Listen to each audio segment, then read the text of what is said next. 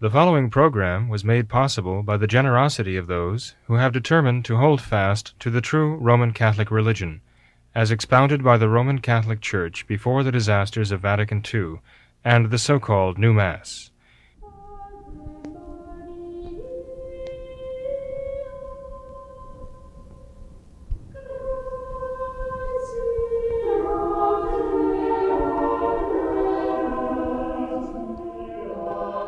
Hello and welcome to What Catholics Believe. I am your host, Thomas Nagley, and with me tonight, as usual, is Father William Jenkins from the Society of St. Pius V and pastor of Immaculate Conception Church in Norwood, Ohio. Hello, Father. Hello, Tom. It is perhaps an infallible truth to say that if the shepherd is struck, the flock will scatter. We certainly saw this happen in the aftermath of Vatican II where the Catholic shepherd was struck with the terrible disease of modernism, and naturally the Catholic flock was scattered far and wide and left without the true, reliable voice of a good shepherd of the Catholic Church. As evidence of this fact, I submit the dozens and dozens of emails that we received almost on a daily basis from individuals who are seeking, desperately seeking any semblance of spiritual guidance or counseling or leadership. So, Father Jenkins, tonight I would like for you to address several of these emails that we have received from souls spe- uh, seeking this spiritual guidance and counseling. And I would like to begin the program with an email all the way from Germany, where a viewer writes in and says, I have reconciled with the Catholic Church in January of 2016 after being away for about 13 years. Back then, I had a lot of financial problems and thought that I could save on church taxes if I left. I was born in 1974 and baptized. My worries are that I have no Mass to go to. There are only Novus Ordo Masses around here. Today, a nun approached me after I lit a candle for my late grandfather, and she tried to convince me to join the Novus Ordo Mass, but something keeps me from doing it. I am too I'm also insecure after I found out about the changes that took place. On the other hand, I feel bad not to go to Mass at all. Where will I receive the body of Christ? There is one Society of St. Pius X church in town. It is held in Latin, but I am insecure there as well. Is it enough for me to only pray at my house? What would you suggest for me? Well, unfortunately, this question could be repeated thousands of times. It is actually It repeated is. thousands of times, and people all over the world today. Right?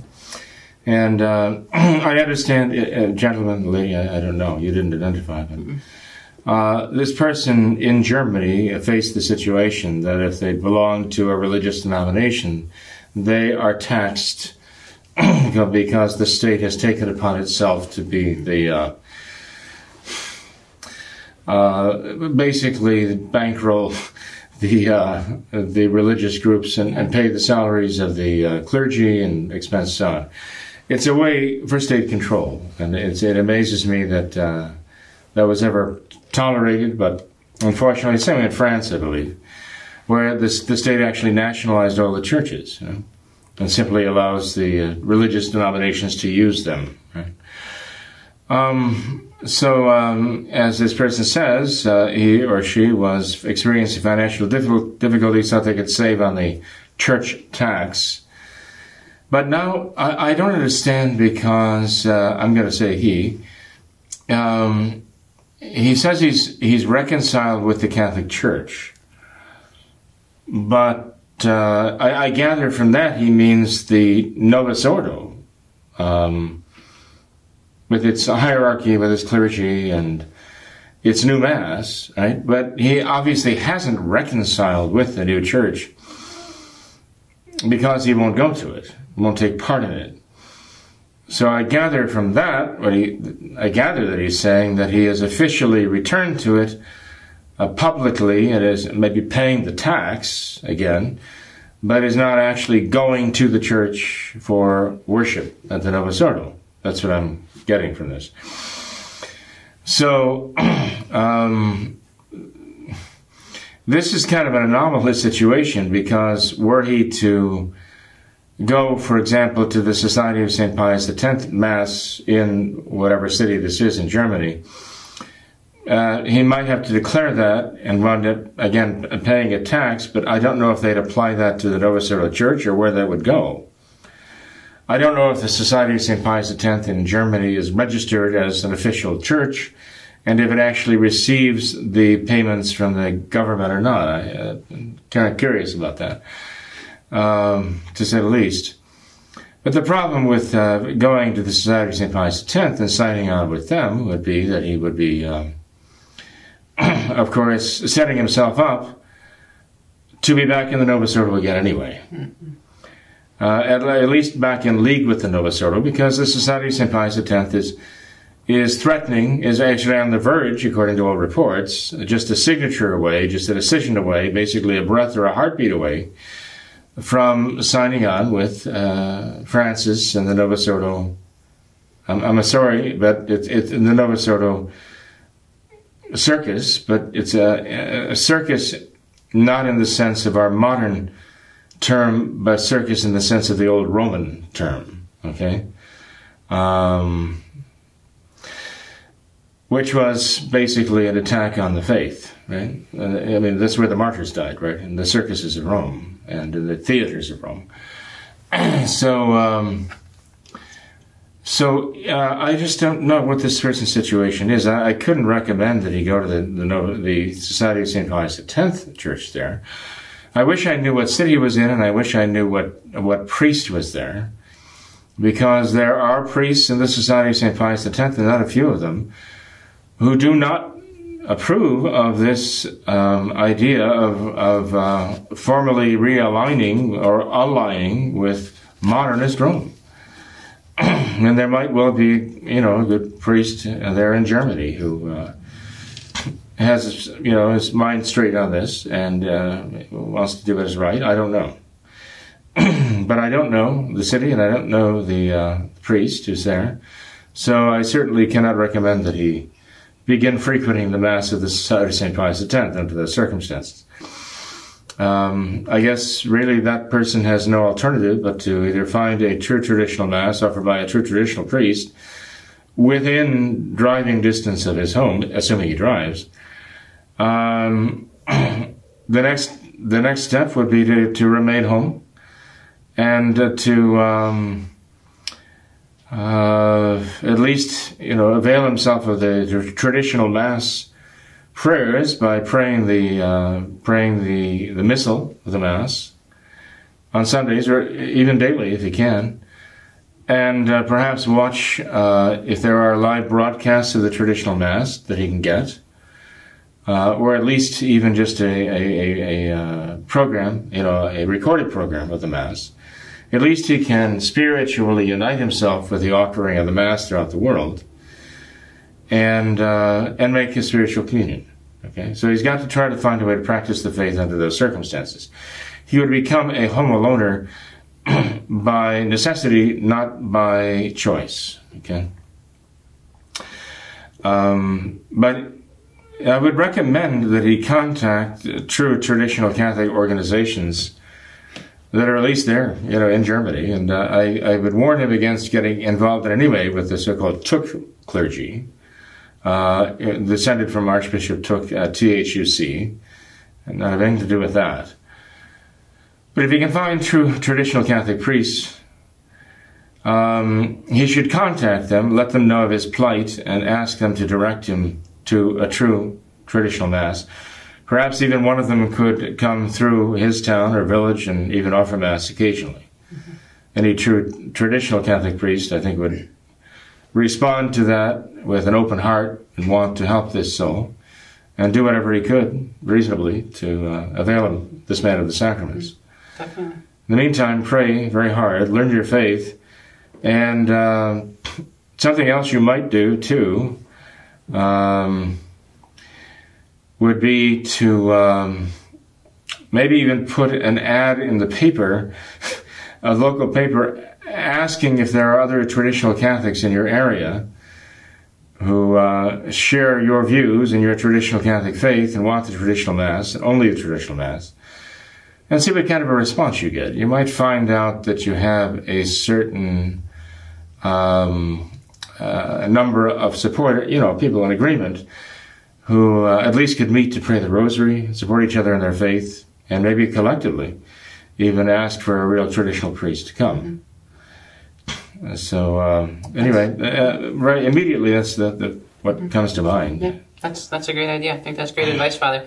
You mentioned the uh, the Thuc line, and we have another email here uh, that that mentions that that that problem there. This one's actually from Belgium. So uh, this viewer writes in and says, about a year ago, I found my interest in traditional Catholicism. It has been a very long way getting here. I come from a secular family, with my dad being an agnostic type who has a miseducated view on Catholicism, and my mother being a Protestant who did not raise me with the Lord and prayer. I also have a brother who I love very much, but I am concerned about him because of his atheism and liberalism. Me and my best friend are walking this path together, searching for God. We went from being New Age idiots to being born again Christians to being Orthodox to finally finding more answers in traditional Catholicism. It has been a long and confusing road, and there are still a lot of questions. With the church being in eclipse, there is no place nearby for us to get the sacraments. We both wear the scapular and pray the rosary to keep ourselves in contact with Mary. I am not baptized and don't know for sure if the baptism of mm-hmm. desire is enough for, is enough for God even in times like these. There is a quote traditional priest in Belgium, but he comes from the Thuc line. You will mm-hmm. probably understand me when I state that this is a big mess, and sometimes it all seems hopeless. What do we need to do?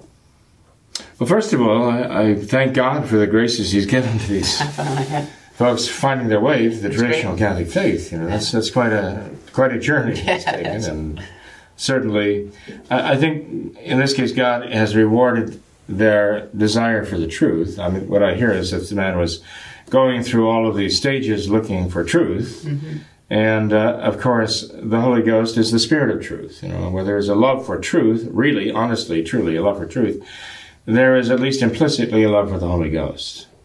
And it looks as though that love uh, for truth has blossomed into explicit love for God, the Holy Ghost, the Father and the Son. So uh, it is it is certainly a, a problem. Um, there are uh, there are traditional Catholics we know in Belgium right now, and they they do go to traditional priests. Uh, they don't all go to. Uh, well, I, I know there are certain Thuc clergy in Belgium, okay, but they're not the only ones. I mean, there are other traditional Catholic clergy in Belgium. Those that, that are nowhere not associated with the Society of St. Pius X necessarily. They might have been at what time, one time, they're not now. Um, there are uh, those in Belgium who are not of the Thuc line. Um, so it, would be very good for us to be able to respond to a gentleman like that. Uh, I'm a little reluctant even to name the cities because I don't want to uh, release the identity of anybody who writes into us unless they say, you know, please uh, mention my my city, town, village, uh, and uh, to see if anybody's listening out there who knows an answer to my question, and knows that there's a traditional priest nearby, or even a traditional priest might happen to be listening, and uh, and respond, you know. But no one, as far as I know, has done that. At least these two have not. So again, it is a real mess. But uh, Belgium is not, a, you know, an extensive place relative to the United States of America.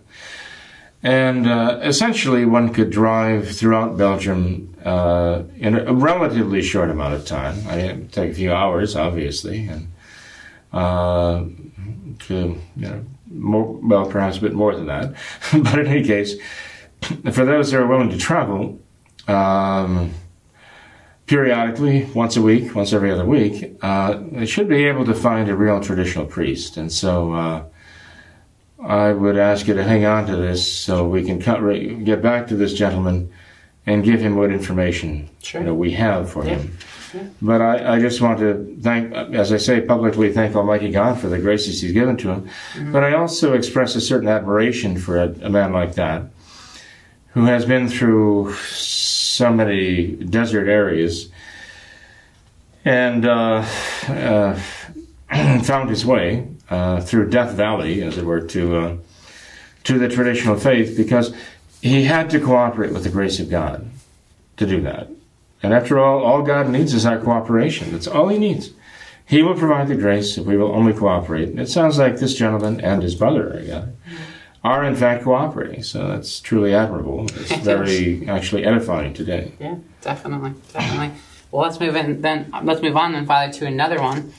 Uh, this one, the viewer writes in and says, "I've been listening to your email responses on YouTube regarding the plight of Catholics isolated from traditional priests, mass, and sacraments." The solutions you give, such as making a long road trip once a month, pool resources with Catholic friends, or move, are for me not possible. Without going into great detail, I have sole responsibility for my elderly parents and still working despite fair health myself. I lack access to reliable transportation and the finances to make what would have to what uh, the finance the finances would have to be at a, at a minimum a three day two night trip, um, so on and so forth. I have prayed now for nearly five years for a solution to these things. I have two close friends who are traditional Catholics, both of whom would like to help, but whose life situations are similar to mine. Unmarried, widow, poor health, limited finances. One lives 985 miles away, the other lives in Australia. Neither has internet access, so in that respect, I'm somewhat better off than they. The friend in the U.S. has a traditional Catholic, has a traditional chapel, and a son who takes her to church every few weeks, although he himself has left the faith. I considered trying to contact her priest, but I have reservations as he is a Feeneyite. The friend in Australia has no family, lives in state sponsored senior housing, and has gone without priest, mass, and sacraments for nearly 10 years.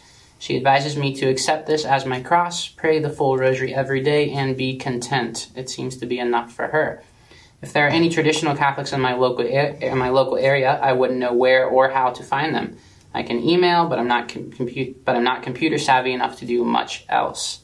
I find myself doing more worrying over the matter than praying. Therefore, peace of soul has departed. I set out to pray, but my prayers turn into fretting and plotting. I fear I've lost out on many graces, both for myself and for my parents, by anxiously searching for a solution to my predicament. As you can probably see, I have a melancholic temperament and am rather scrupulous.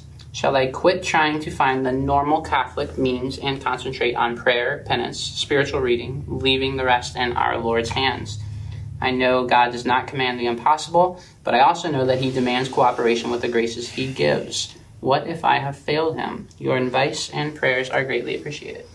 Well, it, it is somewhat clear that you have a melancholic temperament you're dealing with here. What, now what's is this? This is in the United States. This gentleman, right? Ah, Or it's it's lady. a it's a woman. I'm assuming, but I'm not sure. It doesn't. I, don't just wonder what state the person would be in. I'm not sure. It doesn't say. And um, obviously, uh, if they are taking care of their invalid parents, the only way they could, um, I, as that I can think of offhand, of getting free to even be able to attend a mass, even if it were an hour away, you know, um, depending on how, how needy the parents are, you know, she might not be able to step out of the house even for 15 minutes without fearing, you know, what, what will happen. Um, so even if the mass were down the block, I mean, she might say, I can't leave them even during that time, you know.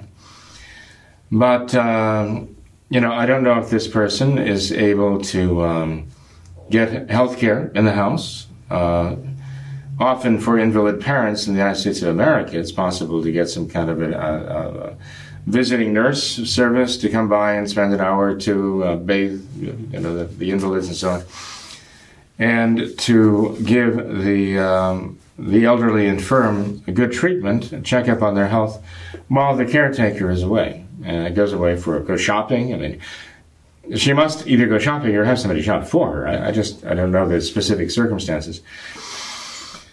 So um, I would say, assuming, and this is the assumption, that you cannot leave your parents for any length of time, um, that uh, the best you can do is pray the rosary every day, offer the mass prayers, and um, uh, we we need to be sure that on this on this channel, uh, what Catholics believe, on this uh, site, whatever you want to call it, we do have re- recordings of the mass, right? Uh, low mass, sung mass, even solemn mass if we can. Um, for example, we'll have a day of recollection soon for our students. And um, we'll have a solemn mass that we're offering here at Immaculate Conception Church. I'd like to see that recorded and uh, put on our site for people who, like this, these dear souls, feel that they have nowhere to go. And um, uh, if we do that, uh, you know, enough, have several uh, recorded masses, uh, then they could at least have that comfort and that consolation.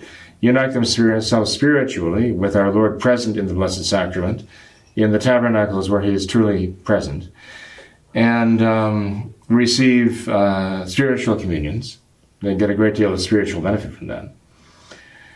Um, I can't help but think, though, that uh, uh, depending on where, where this dear lady lives, that we could find uh, a real traditional priest who would be willing to go out of his way uh, at some point or another just to, to go by, just to go through town, uh, get get within range, you know. Uh, even for these, I assume, but I, maybe I shouldn't, that mom and dad, who she's taking care of, are traditional Catholics too, that they need to be anointed if they're so that that infirm that they could reasonably die. She says she says that they went to the new mass until they were physically unable. Mm-hmm. Okay. Well, I guess the question here would be: Do they have the faith? Is there a lot of older people who go to the new mass, uh, but they still have the faith, and they just kind of bury their heads in their kind of in their missals, and tolerate what is going around on around them because they don't know what else to do. You know? I mean, when you have somebody who comes to the back to the traditional mass at any age, it's it's somewhat likely that they were going to the Novus Ordo at one time or another for a while, and might have still been going there until recently, until finally something happened that they just realized this is wrong. I cannot do this in good conscience anymore. But until then, they were trying to finesse this in such a way that their consciences would, uh, let's say, tolerate what was going on, right? So um, my, my own grandparents were like that. I mean, they were going to Ordo and making excuses for it. They didn't like it. They, they, they gritted their teeth through it. They thought it was they had to because it was the Catholic thing to do. And uh, my grandfather died, unfortunately, in those circumstances. Uh, my grandmother uh, came to understand that uh, she did not have to do this. I mean, the only reason which she would go is because she felt compelled in conscience to go. And once that chain was broken, uh, it's like the, the, the, the, door of the birdcage was open and she flew right out. Uh, she never looked back. You know? And, uh, but that's because she still had the faith. And she was suffering in the Novus Ordo with the Novus Ordo. And um, so uh, there are a lot of people like that. And we still find them coming back to the traditional Mass every, every Sunday. We find more people, new people. Um, I guess, I, I, don't know if her, her uh, parents are still mentis and if she can uh, talk to them about the faith and go through the catechism with them, make sure they still have the faith, the old true faith.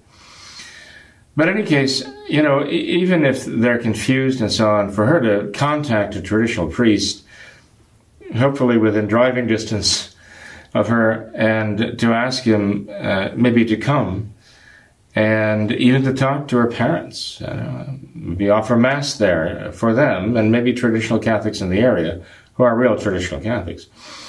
Um, you never know where that might go, but she's got to be concerned about the souls of her parents and what's going to become of them. Because she has those souls in her care, as she has their, their bodies in their, her care. She has their persons in her care. And she's got to be thinking in terms of what do I do for my mom and dad now, too, to make sure they die really in the faith with the true sacraments.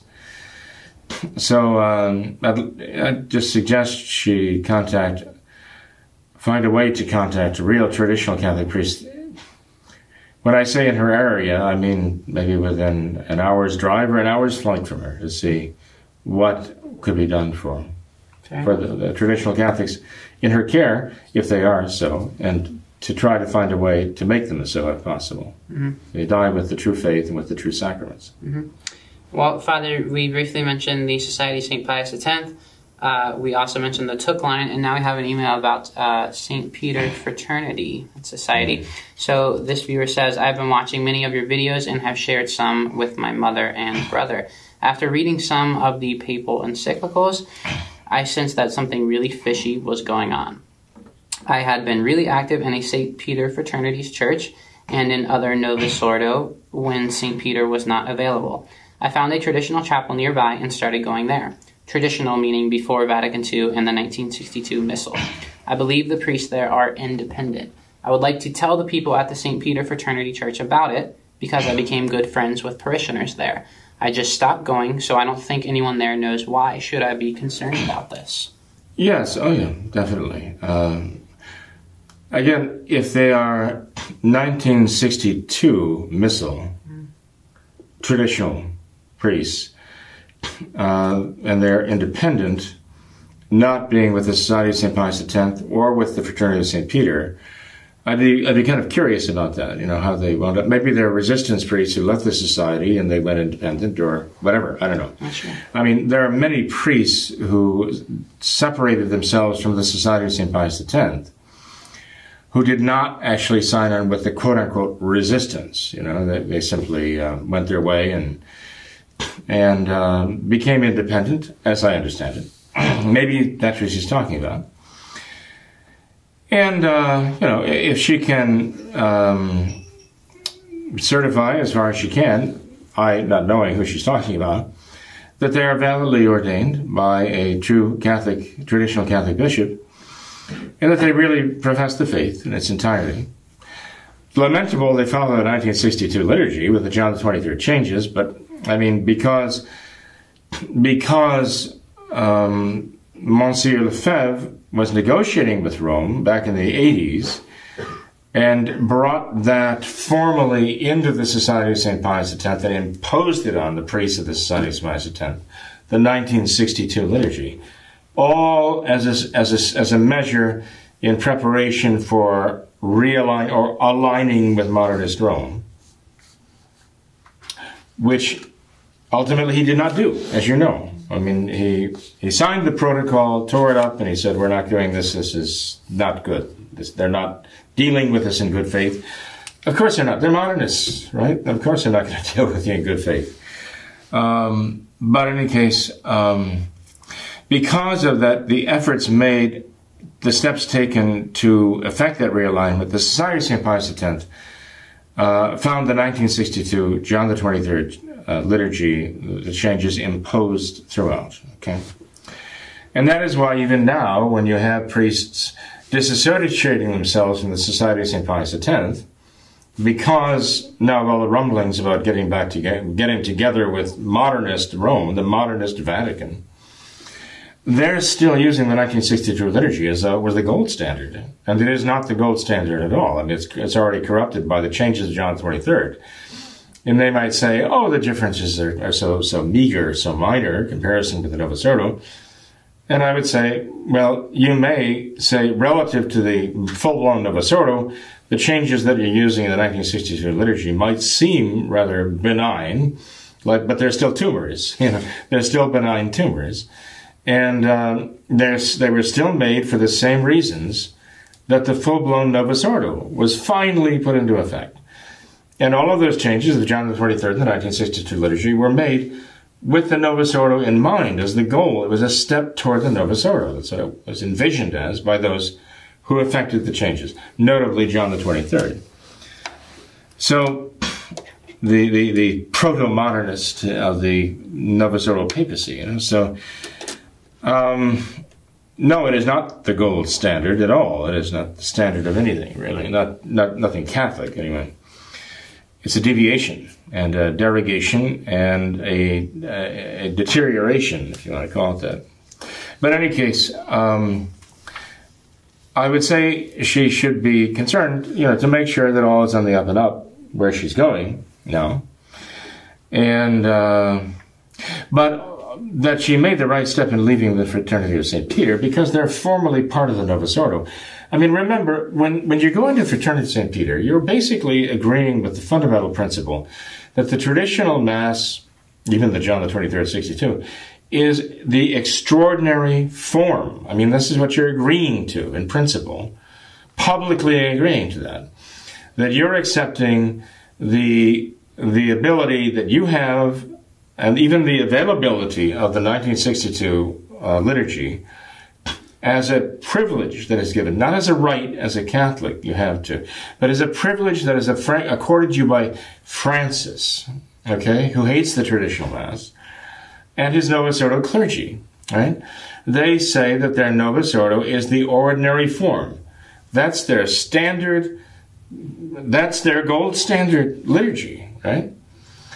And that they are basically tolerating um, as an extraordinary measure the Latin, the traditional Latin Mass, more or less traditional Latin Mass. Um, this this means in, in practice you're admitting to a lie. You're admit you're agreeing to a lie. You're signing on the dotted line that you have the right to attend a Catholic Mass, a real Catholic Mass, a valid Catholic Mass, only insofar as and to the extent that, and as long as they are willing to allow you to do so, and that when they say you can't do that anymore, that you have to comply. You're agreeing to that. That they have the authority to do that. They have the right to that. You have the obligation to obey that. That's a lie. Uh, the, the, the, fraternity of St. Peter priests are trying to practice the traditional faith within modernism, right? Within the very heart of modernism, the, the you know, the diocese is under the authority of the modernists, and uh, this is it is frankly, theologically speaking, religiously speaking, absurd. They are actually making, and they are not just making the argument, they are the embodiment of the argument of ecumenism. That you can have two different faiths with two different forms of worship that are actually mutually opposed to each other uh, within the same church. The modernists are thrilled to say, by all means, let's have a Latin Mass within our fold here, you know, and going on the same basis, uh, if we can have the, an extraordinary form and, a, and, an ordinary form of liturgy, right? Uh, the, the, their ordinary form um, crafted and implemented to destroy the ordinary form, uh, the extraordinary form, the Latin Mass, and simply obliterate it, annihilate it. But now let's say, well, let's let's bring them in, let's give them a place at the table, and by the same token, by the same principle, if we say these are two different religions here, so why not have the Buddhists here and the Islamics here and so on, and uh, have a, nice big table with all these different religions under the same umbrella church. This is the ecumenist dream. And the Fraternity of St. Peter is, is, is actually probably their, their first great prize. All the time, the modernists are working with the Lutherans, signing documents of accord with the Lutherans in their faith of salvation, justification, uh, common worship, and all the rest why wouldn't the Fraternity of St. Peter say, well, gee, I mean, you can be so friendly with the Lutherans and, and, work, and, and worship with them and even believe what they believe. Why can't, why can't we come along and, and join you in this great journey of ecumenism? And you just recognize us, give us the same status as you would give the Lutherans, even, you know. We're a legitimate religion, right? We have a legitimate place, right? You want to reunite with them, like Francis hugging the female archbishop, right? In, uh, in Sweden, that was Sweden, I think it was Sweden, uh, and saying, at the same time, he's telling people, we're not going to accept women priests, and telling her, we want to be sharing communion with you, you know, this, this woman, right? Archbishop. So anyway, um, I mean, what, what's the Society of St. Peter, Fraternity of St. Peter saying? We want you to be as nice to us as you are to the Lutherans? And uh, we would be really happy, you know, if you would even say that we, are one with you. You know, you are one in faith with Luther, and we are one in faith with you, because that's what you say in, in, their liturgy. You know, that's what you say in the traditional mass. That's what the Fraternity of Saint Peter is saying when they get up. When their priests get up to their altars, they're saying they are one in faith with Francis, and Francis is one in faith with Archbishop Betsy. You know, Betty Lou over here. So. Um, it doesn't. It this is ecumenism run amok. Well, ecumenism is amok anyway, so you can say it run amok. but this this would certainly be traditional Catholicism run amok. It's not traditional Catholicism at all. She's right to have left the Fraternity of St. Peter altogether. Should she be concerned? Yeah, but before she goes around telling the people over at St. Uh, Fraternity of St. Peter, you know, there's something fishy going on here. Have you read those encyclicals? They don't say anything about heaven, you know, or souls or purgatory or anything like that, or hell. Heaven forbid. Talk about hell, right? Um, uh, they're all about the world and social justice and all this. It's the social gospel, and we now that we know that communists are secret Catholics, and in many ways they're more Catholic than those traditionalists who are a bunch of Neo-Pelagian heretics. you know, the whole the whole gamut, you know. So before she goes to those people and says, "Look, you know, you're making a mistake. I was making a mistake. I'm not making a mistake now. You're still making a mistake in going to the Church of St. Peter." But before she leads them all over to um, the the uh, 1962 Latin Mass she's going to, she doesn't want to be like the Pied Piper of Hamelin leading them all over there. She wants to make sure that they're going on the right track there. Mm-hmm. So that's why I recommend that she look into this a little more deeply.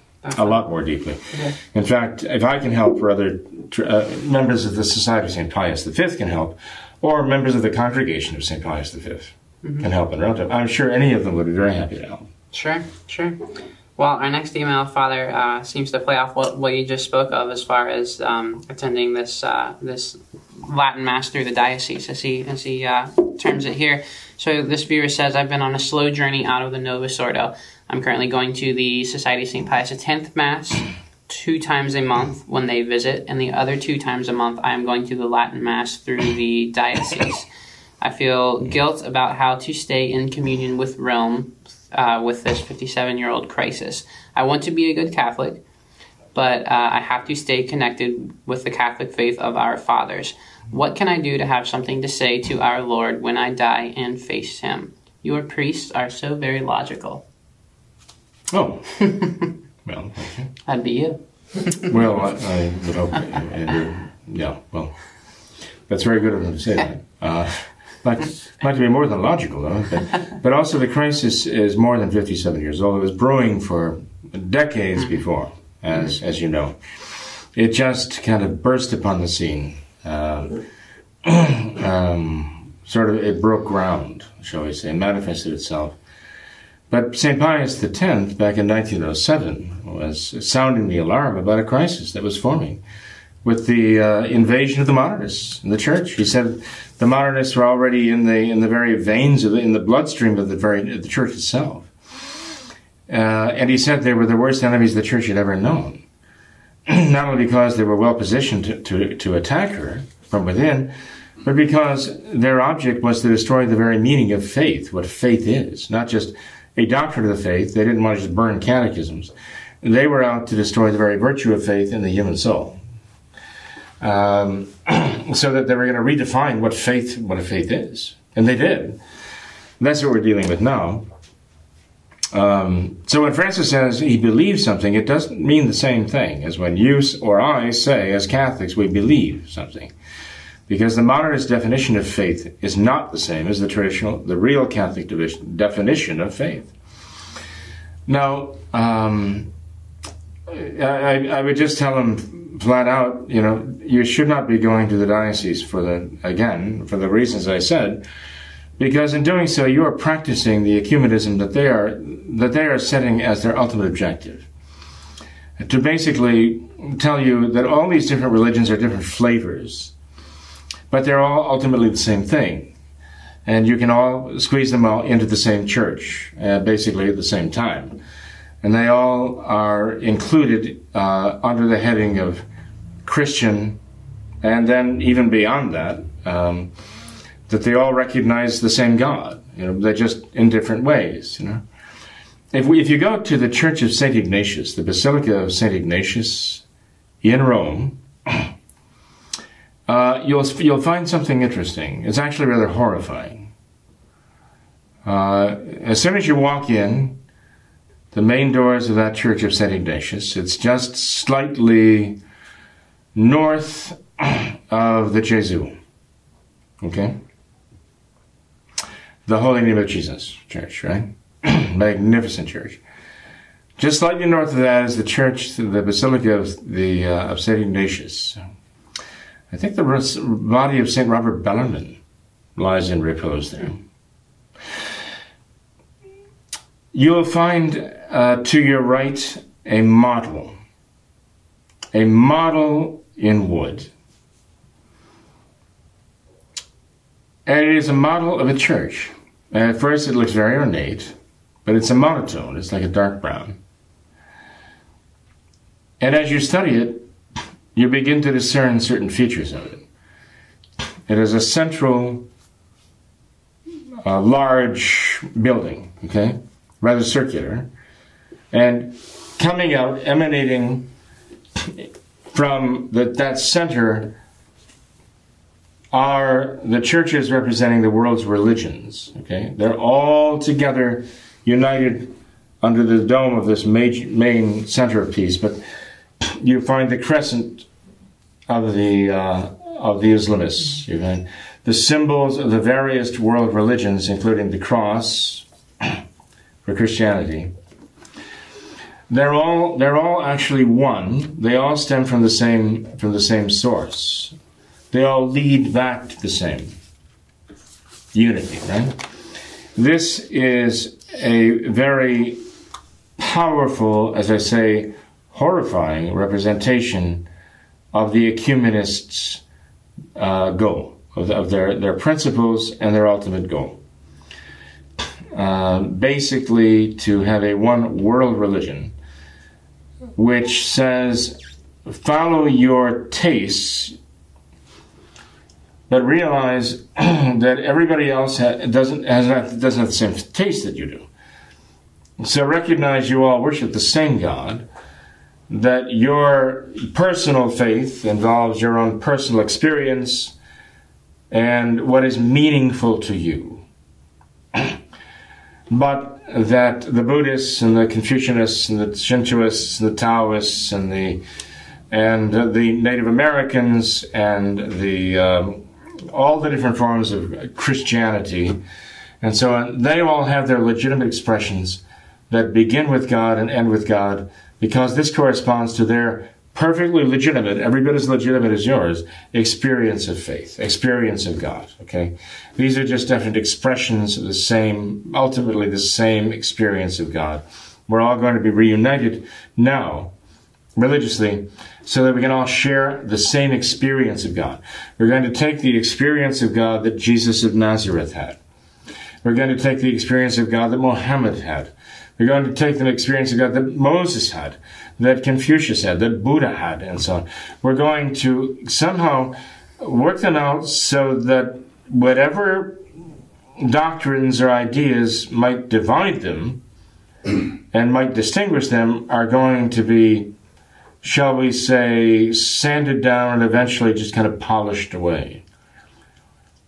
So that gradually we'll all come together and realize we were all experiencing the same God. And that will give you the one world religion. Now, to think that that is a, a very prominent feature of the Church of St. Ignatius of Loyola. I mean, you know what St. Ignatius of Loyola stood for, right? Talk about the most egregious insult to God and to his saint, Ignatius Loyola. Uh, but this is what modernism is. It is, it is an atrocious insult to Almighty God. It is an atrocious insult to the Father, an atrocious insult to the Son, and an outrageous insult to the Holy Ghost as the Spirit of truth. Okay. Um, when you go and you worship in the uh, Latin Mass offered by your diocese, you are basically uh, professing by action their lie that this is the extraordinary form that you are permitted to have only because we are willing to give it to you. And uh, this is not the actual official worship of our church, which is true, right? But they're trying to, to say that this is not the official worship of the Catholic Church, and this is where they lie, as they say that they are the Catholic Church, and they, are not the Catholic religion, the Novus Ordo. You should stay away from there. I mean, I would ask him, well, look, suppose, um, suppose the Lutheran Church uh, figured, hey, we're losing members here. Let's let's bring in some kind of Latin Mass in here and see if we can't come and get some of these Latin Mass Catholics who've fallen away. Let's see if we can get, them through the doors. I would say, and they succeeded. They, they had a, a priest come and say, Oh, yeah, I'd, I'd, be glad to come and say a Latin Mass in your church. How ecumenical. That would be wonderful, you know? And, um, and they started having these drifting, you know, uh, fallen away Catholic people coming back through the doors because they see, oh, Latin Mass, you know, gee, that's nostalgia for me, so I'm going to go back and experience that again. I would ask him, would you go? Would he go to that? I'd like to, th- I'd hope he would say, no, of course I wouldn't go. Don't go to the synod. Don't go to the diocese. Don't encourage them uh, in their assault on the faith. Because all they want to do is get you back through the door, and they use that as bait, and they want to thoroughly novus you. And you won't even know what's happening, that you're going to be gradually losing your resistance to the novus ordo. Uh, sort of like your your your immune system is losing its resistance, you know, to some deadly disease, you know, and um, and eventually you're going to uh, either slowly succumb and slip right into it by compromising, compromising, compromising. Or the moment will come when you realize what's happening to me. I'm accepting things that I formerly would never have done, would never have said, would never have accepted.